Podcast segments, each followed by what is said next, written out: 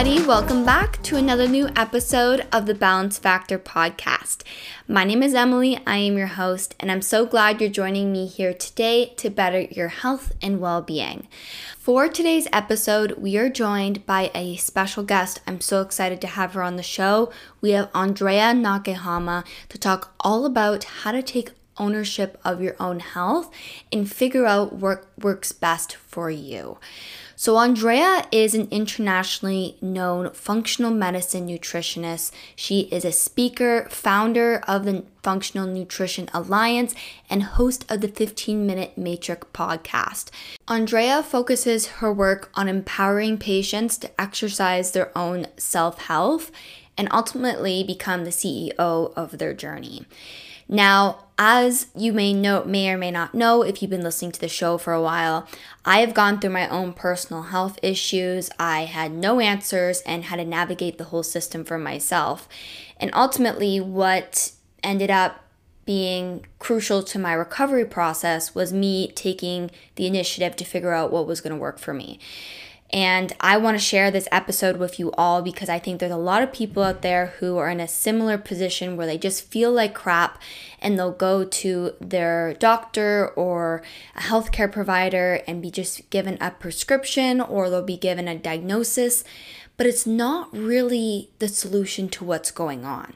It's just kind of putting a band aid on everything. So, in this episode, we talk about all of the ways that you can take ownership of your health and figure out a way and mechanisms that will work best for you. We cover topics related to diet, gut health, the mind and body connection. We talk about sugar, how it affects our mental state. There's so many things we dive into this episode, and I think it's probably one of my favorite episodes I've ever recorded. So I hope you guys enjoy it and learn from it because it there's so much to unfold here. Before we dive into the episode, we have a few things to cover. First things first, make sure to check out my new website and sign up for my newsletter to stay up to date with episodes, new recipes, content, tips, and tricks. You guys you need to sign up for it. So go to my website, balancefactor.com, and input your email. I promise you, I will not send you garbage emails and it won't be that often, but you will be updated with new stuff that's really gonna help you. Aside from that, we have our weekly favorite. This week it's pretty random, I must say, but I just came back from a trip down south and I consumed a lot of papaya and now I'm obsessed with papaya. I never used to like it, but I figured out a trick. You have to squeeze lime juice on top, and guys, it makes the biggest difference. So now I keep buying papaya and keep eating it constantly, and, I, am obsessed with it. So that is this week's weekly favorite, and I think it's time we get into this episode. So without further ado, please welcome to the show Andrea Nakayama.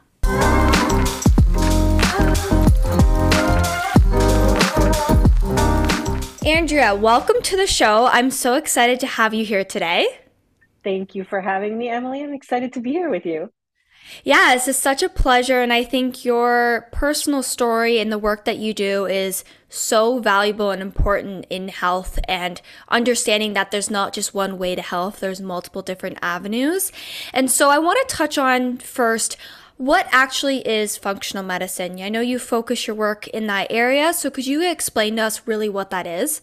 Yeah, it's a great question and it's a good grounding place. So, I'm a functional medicine nutritionist. So, I'll talk about what a functional practice is or should be, and then a little bit about the difference between functional medicine and functional nutrition. So, I always like to ground on the three primary tenets of a functional practice, and those are a therapeutic partnership, looking for the root causes, and a systems based approach. So I'll dive into each of those so we understand what that means a little bit more.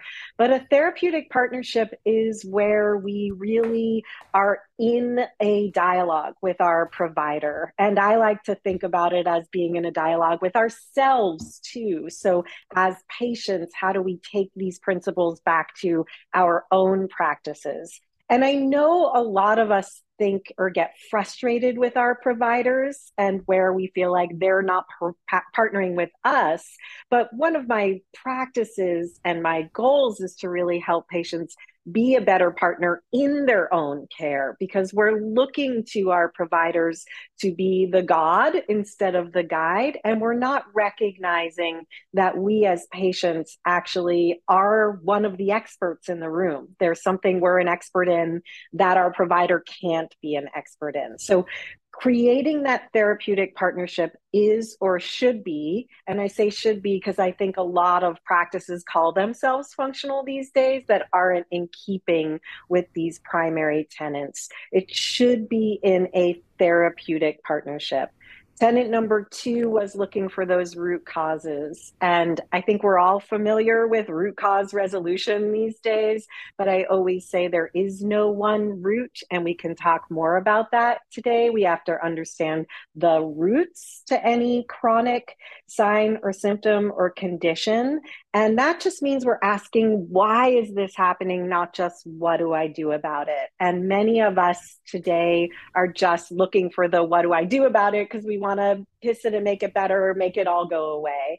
And that systems based approach for me is really, they're all really juicy points, but that systems based approach means we understand systems biology, which I know we'll talk about today, which means the gut is connected to the brain, the hormones are connected to detoxification. Nothing exists in isolation when we embrace systems biology and also taking a systems based or systematic approach to care. So we're not just looking at it as a fix, we're saying, how do I think into this? What are the systems that help me approach each individual as an individual so that I understand the case better? So that's what functional should be. And then functional medicine versus functional nutrition is really just the understanding of what the tools are in our toolbox. So, a functional medicine provider is likely going to still practice like a medical provider with diagnoses and prescriptions, whereas in functional nutrition, we're looking more at all the factors that impact your health between your doctor's visits, in all the minutes in your day, every aspect of dietary and lifestyle modification is or should be in our toolkit to be thinking about in terms of making a difference, whether that's joy or gratitude or vitamin D or what you're eating. It doesn't, it's all a part of the equation. Yeah, it's it's so interesting and I think it's so important because you know the research shows nowadays that the best method or the most scientifically proven method to health is an integrative approach. And it's not just that one solution, it's looking at the bigger picture. And that's, you know, even from my personal experience, that's what I had to do to get my health better was to look at the bigger picture, but also dive deep into what is actually causing this. And typically, the symptoms don't really align with what's actually the root cause, which I think is so interesting. So I I love that you focus your area on this. And so, how you got into this is a very interesting story. And I think so. It all stemmed from your personal tragedy when you discovered at you know seven weeks pregnant that your husband had a terminal brain tumor yeah could you touch a bit on that on how you were you know this led you into functional medicine yeah, yeah. So as you said, this was uh, this was quite a while ago. So I was uh, seven weeks pregnant in April of 2000 when my husband very suddenly was diagnosed with a glioblastoma multiforme. And as you said, that's a terminal brain tumor. At the yeah. time, he was given about six months to live. So if you do the math, he wouldn't have been there to see our child, our son, wow. born. Um, and at that time, we weren't really there weren't really that many options. So in terms of brain cancer there still aren't that many but we're over 20 years into the difference that medicine can actually make. So he was being offered different clinical trials and he was sort of a poster child for clinical trials because he was a young otherwise healthy male. So he was getting actually phone calls, solicitations from different trials to be in their uh, in their research. Um, so we had to decide which route was he going to go. and what else were we going to do? And so divide and conquer. He was at the medical library without a medical background, but just determining what was the least toxic and most effective route for him to go for his medical treatment.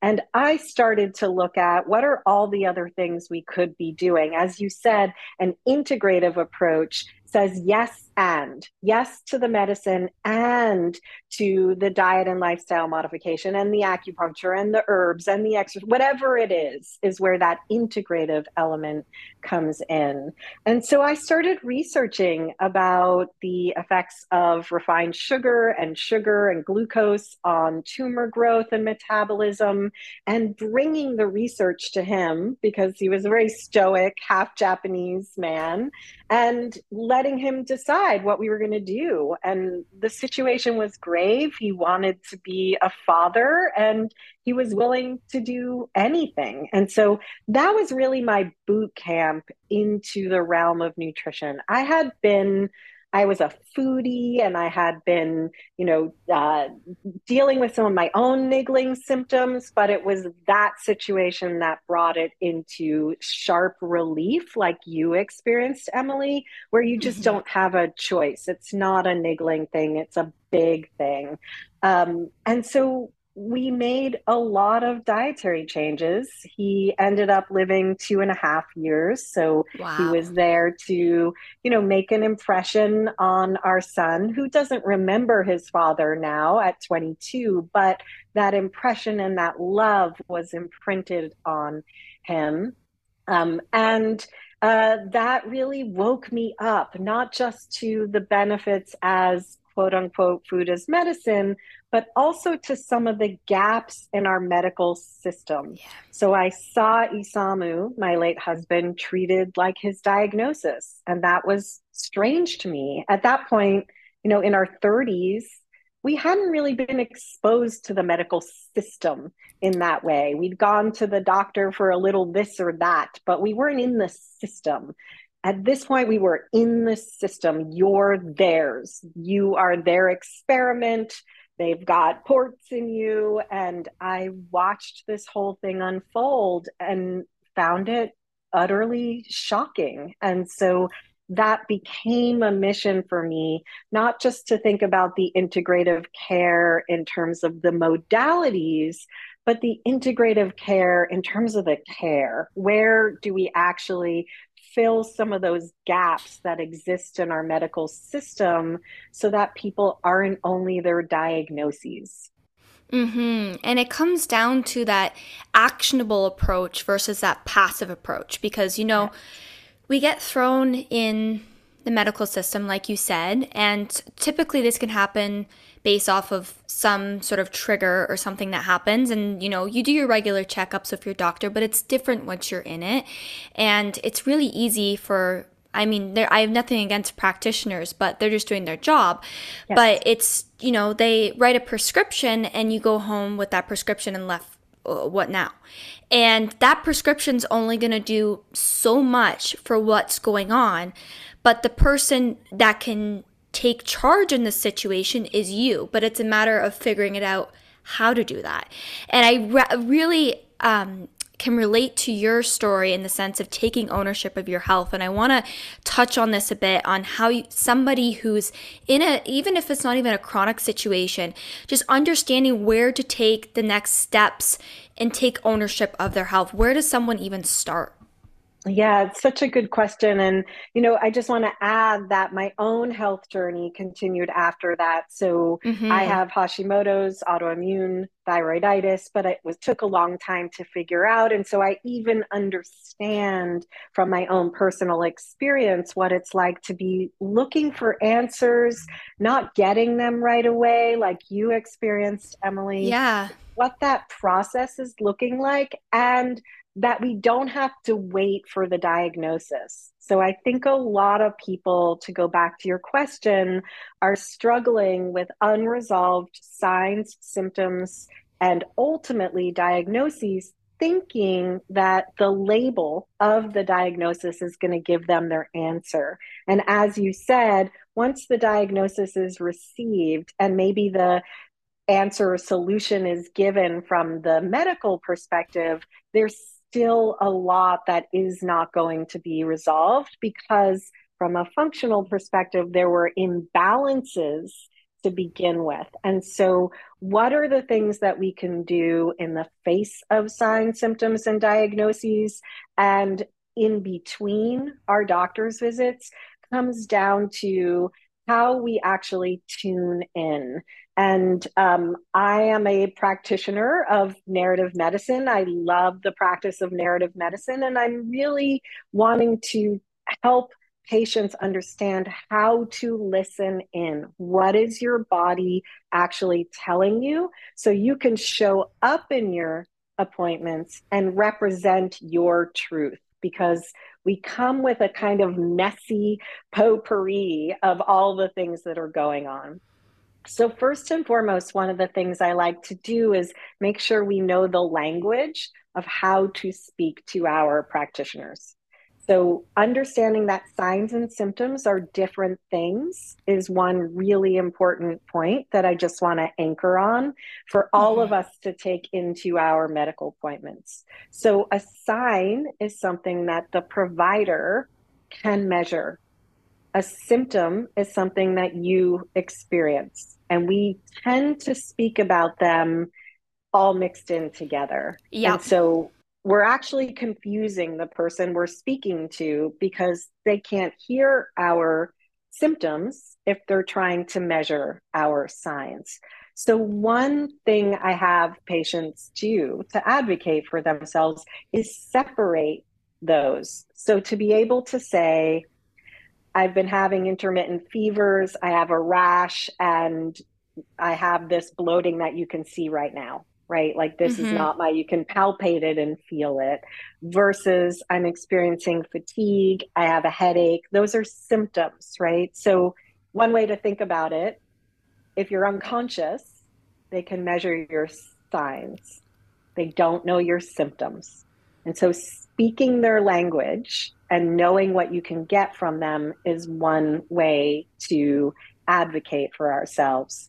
Another way, and my favorite way, is tracking whatever you can track to be able to go into your medical appointment and be able to speak clearly about your experiences kind of wakes them up to the fact that you're paying attention.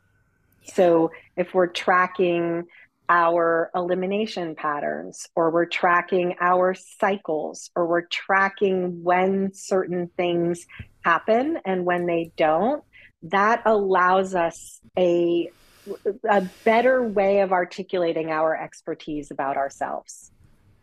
Mm-hmm. Yeah, it's it's it's what what I think about is, you know, we can we can be given a diagnosis or even no diagnosis. And we can either take that diagnosis and just live with it or whatever the circumstances are, or we can decide to optimize the situation and move forward. And, you know, I'll talk about my personal experience just to give some context for the listeners is that, you know, I, when, in my case, I wasn't given a diagnosis and I wasn't just going to sit there and just sit in this crappy situation. I had to decide for myself, okay, how can I make this work? Because I don't want to live like this. And the only person that's going to fix it is me. And I think that goes to show that when you even step into the doctor's office, the doctor is in control. However, you have to be willing to express the information in a manner that's going to be able to be comprehensible to them and there's a proper way to approach that. And i think that's so important to differentiate the difference between the signs and the symptoms because they are not the same thing Exactly. Yeah. And I think that communicating to our providers and not expecting that they're going to give us uh, their stamp of approval for everything we do. So, a lot of times we go in and we think we're making a dietary change or we're doing something that's going to support us. And there's a lot to talk about there. But mm-hmm. we'll go in and we want their permission to talk about that, to uh, talk about it and to do it. So we want them to say, oh, yes, your diet's going to make a difference for your cancer diagnosis or your migraines or your PCOS. We want their approval. doctors don't get any nutrition training, about 17 hours yeah. in their 70,000 hours of training. It's not what they know. Their job is to give you and promote what they do know. And you don't need to get their approval unless it's something that's going to impact what they're talking to you about. So we don't talk to them about what sheets we sleep on or whether we use a humidifier or what toenail polish we're using. It's okay to do the things that you do as long as they're not crossing over with the recommendations that are being made. And what I mean by that is we don't want anything counteracting each other. So we don't want to play practitioner taking tons of supplements, taking tons of herbs, if that's something you're doing, you need to bring that forward to your provider because there could be uh, issues that come up from what you're taking and what they're giving you. But if you're eating more broccoli or you're deciding not to eat quinoa or whatever you're doing, it's not going to impact their no. me- medical recommendations. So stopping asking for approval for the way we live our lives is something I think that is also really important. Yeah, and nobody else knows yourself than better than yourself. And Correct. you know, what you're going to eat may com- be completely different than what the doctor thinks might work for you. And like even for me, like I was told to eat certain foods and I would eat them and I'm like doesn't work. So then exactly. I, I I stuck to my truths and I think that comes back to what is going on inside of you. Not yes. them, not the doctor, what is going on inside of you. So I think that's so important to bring light to.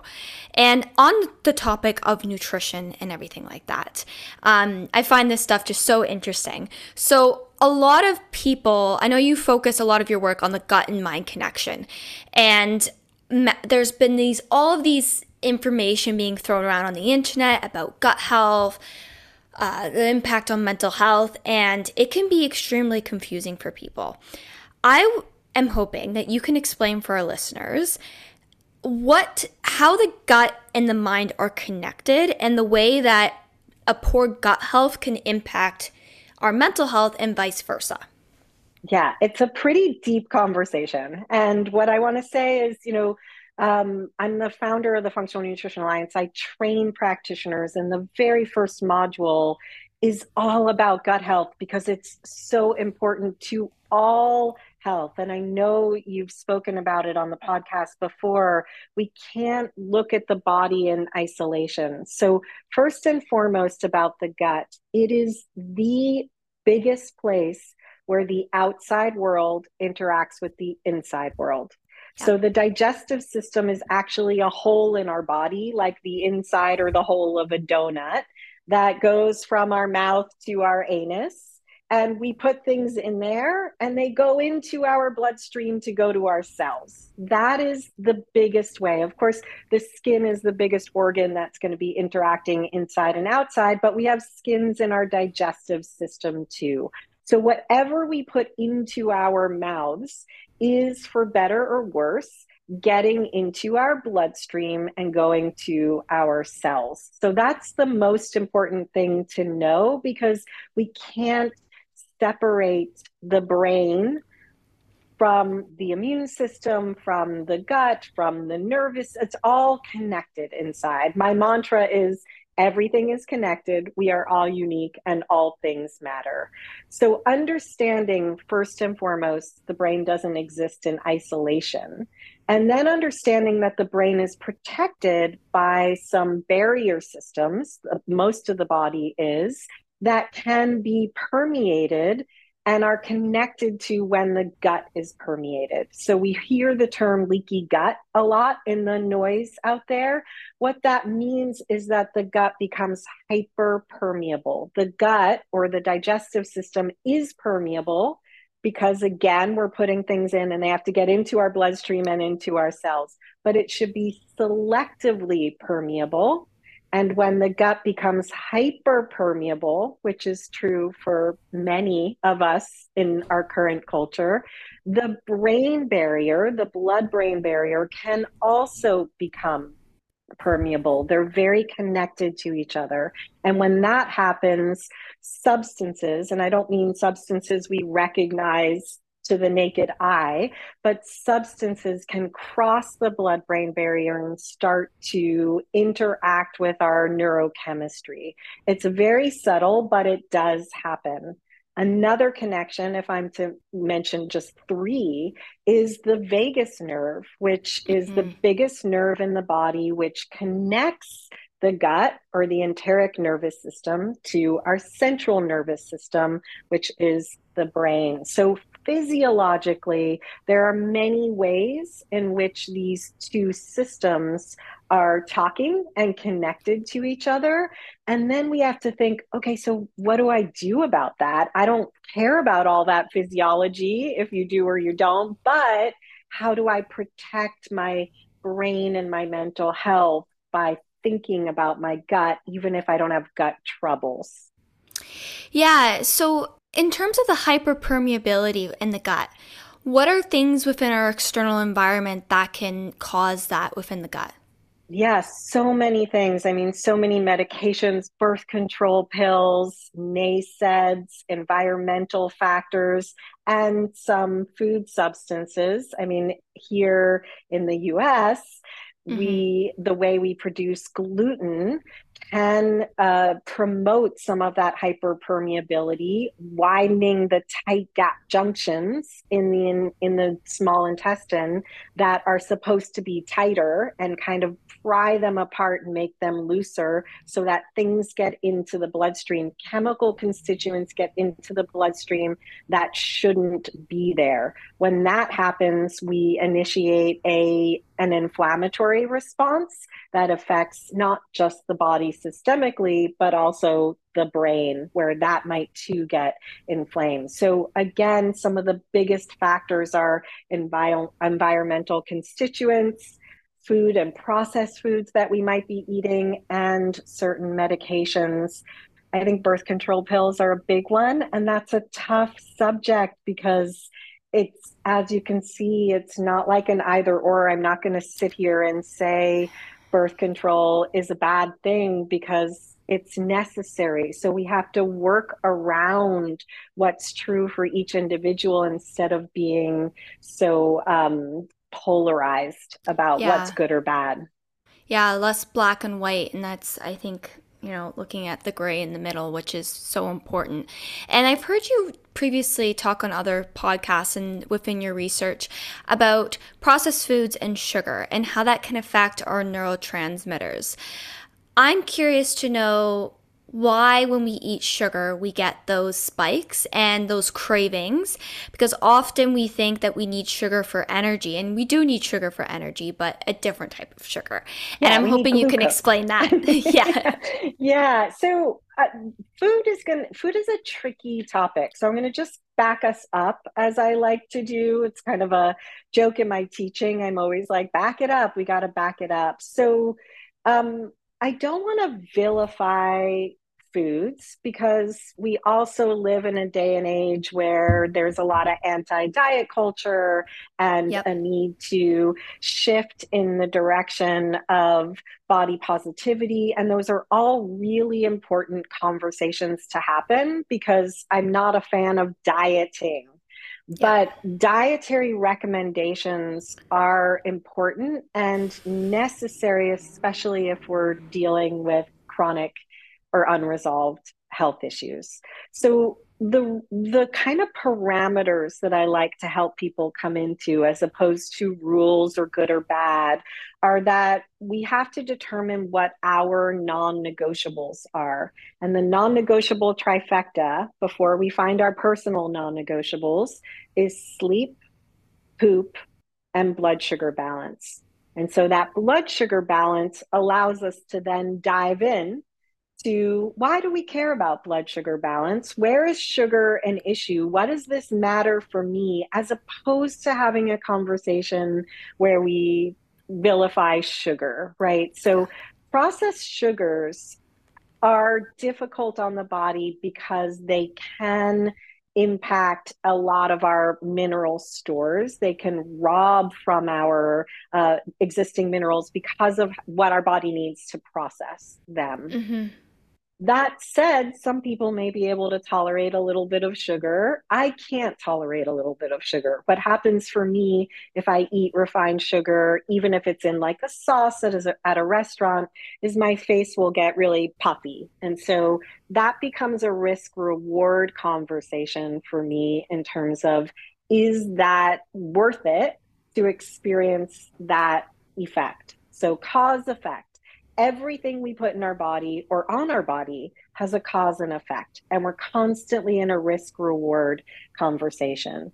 So, with refined sugar, it definitely can rob the body of certain minerals, particularly magnesium, which is important for so many physiological functions.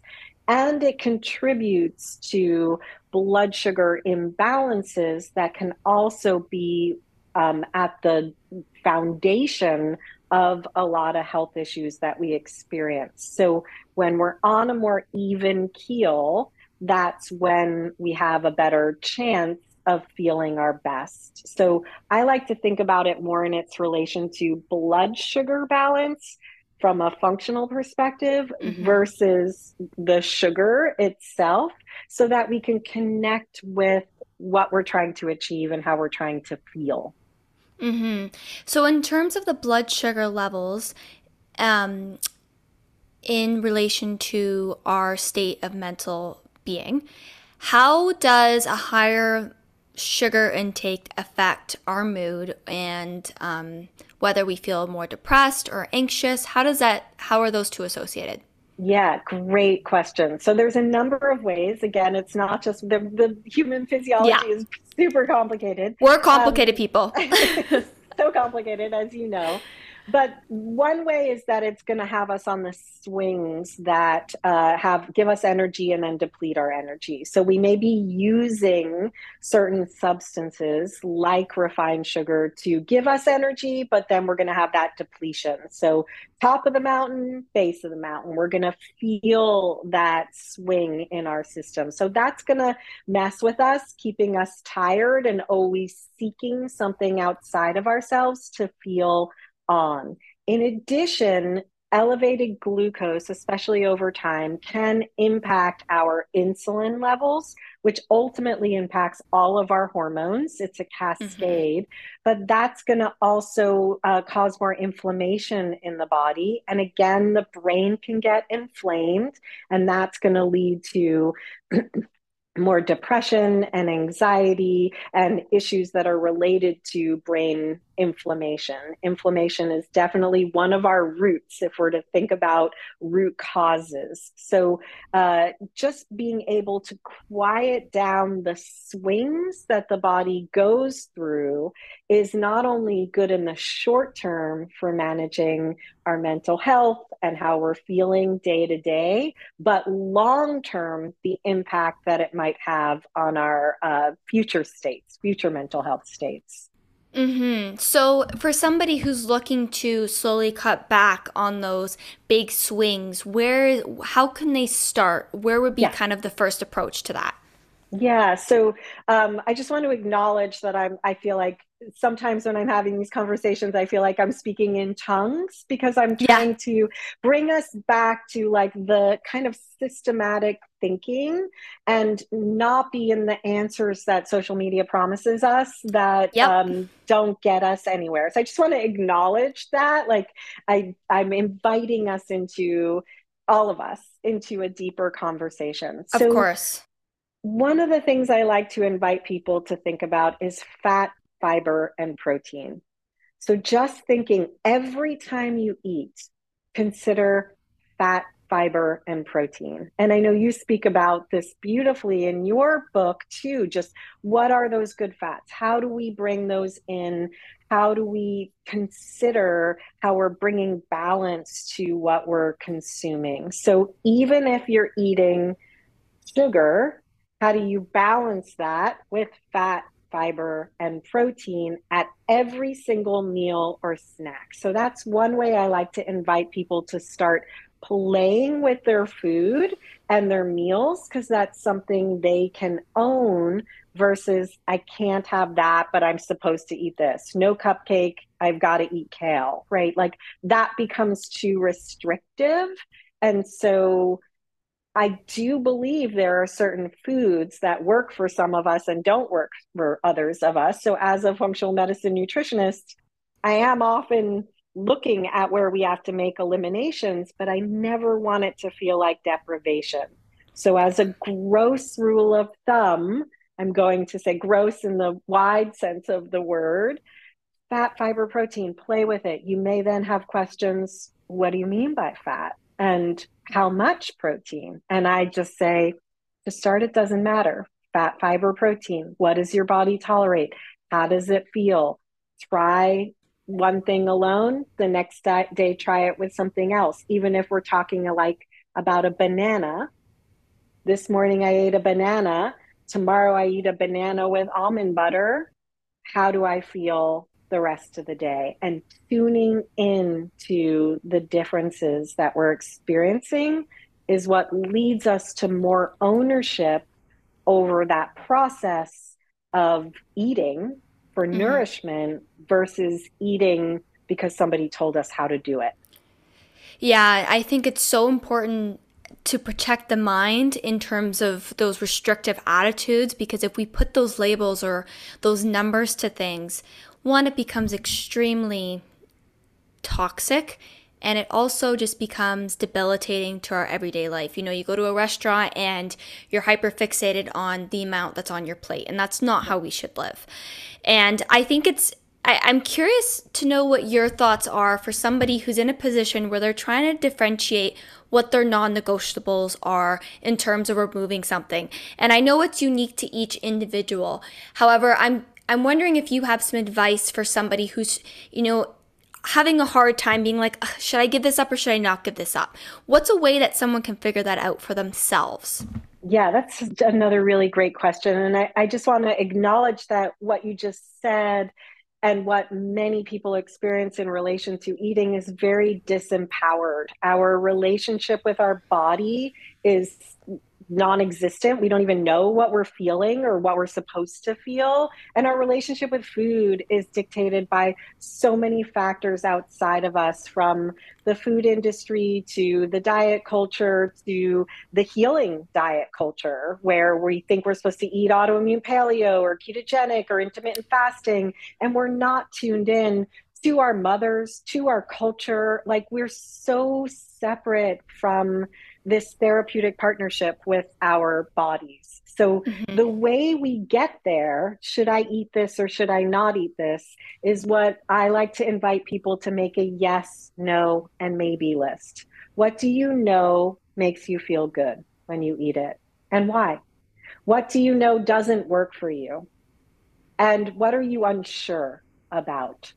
And start with your yes foods and see if that's even true. Because often people will say here's my yes no and maybe list but i'm still experiencing eczema. My skin's breaking out. I'm bloated. I'm like okay then two things could be happening here. Either your yes list isn't your yes list or and or we need to do more internal healing so that your yes list can be as broad as possible. So it's not just about the food, it's about how our body is able to process, digest, absorb the food.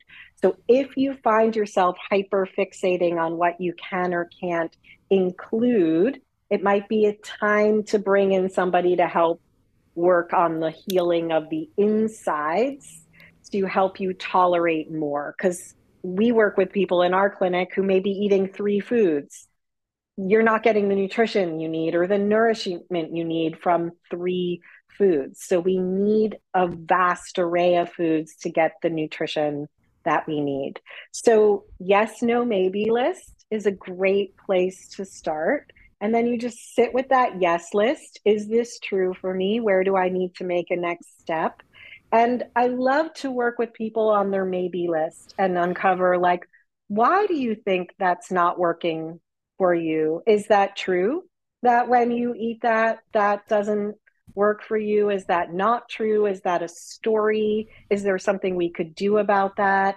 Is that food a maybe because you really want to eat it, but it doesn't feel good when you do?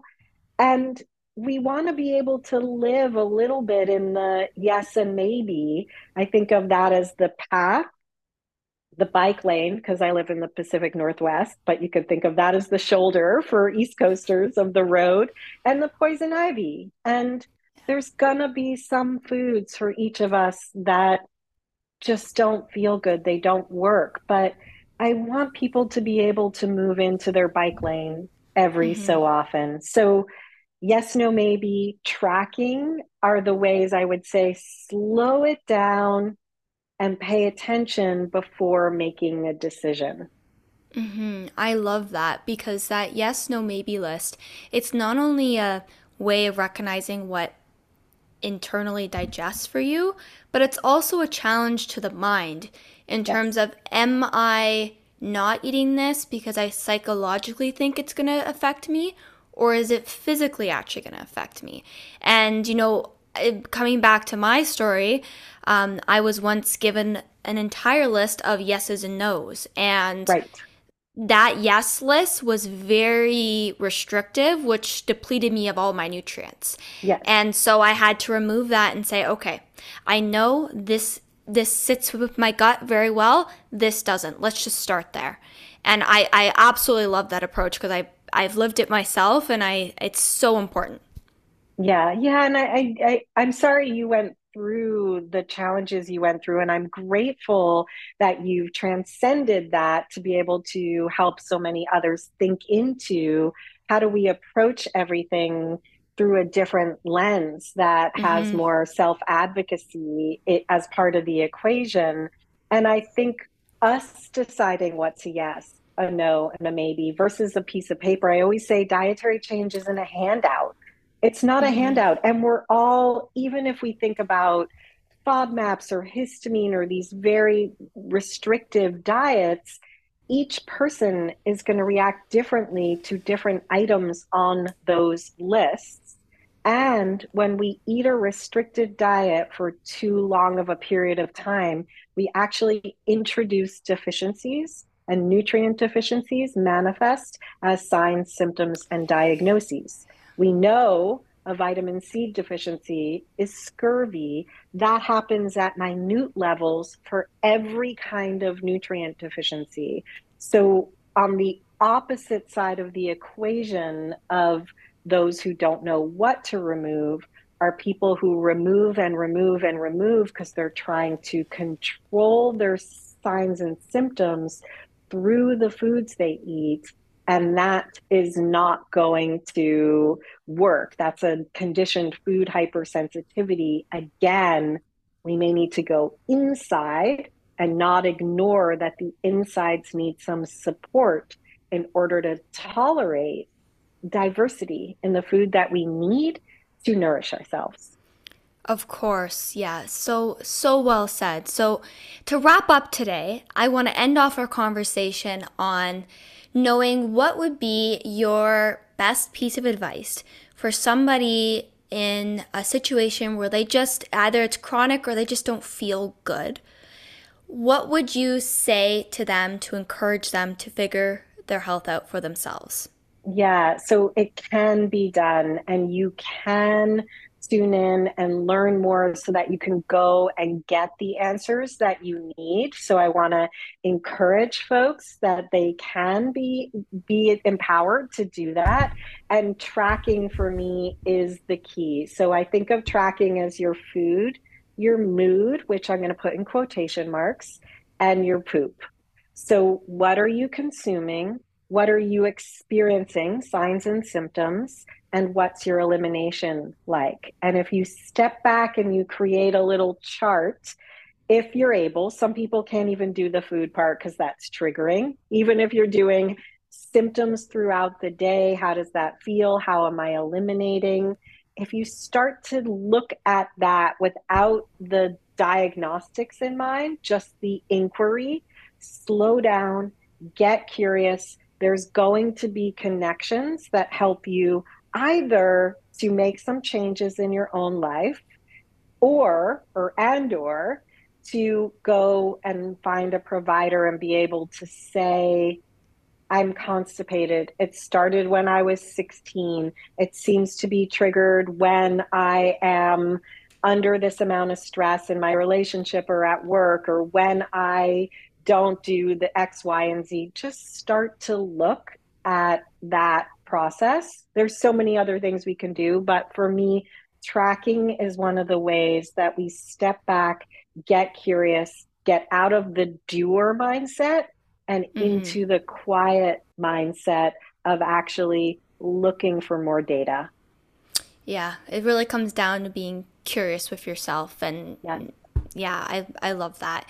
Um, so, for anyone who's curious to follow you and find your story, learn more about you and your podcast, where can they find you? You can find me at andreanakayama.com. That will lead you back to the Functional Nutrition Alliance, the company that I founded, to the podcast, and to anything else that I'm doing. Amazing. Thank you so, so much for coming on today. Okay, guys, that is it for this week's episode. Thank you so much for listening. I hope you enjoyed it. Before you go, don't forget to rate and review this podcast. Let me know your thoughts, what you like, what you don't like. I really want to hear your feedback. And also make sure to check out my Instagram and TikTok. Everything is at Balanced Factor, as well as balancedfactor.com to sign up for the weekly newsletter. You will not want to miss out. And with that said, I hope you have an absolutely amazing day, and I will see you next Wednesday for another new episode. Bye, guys.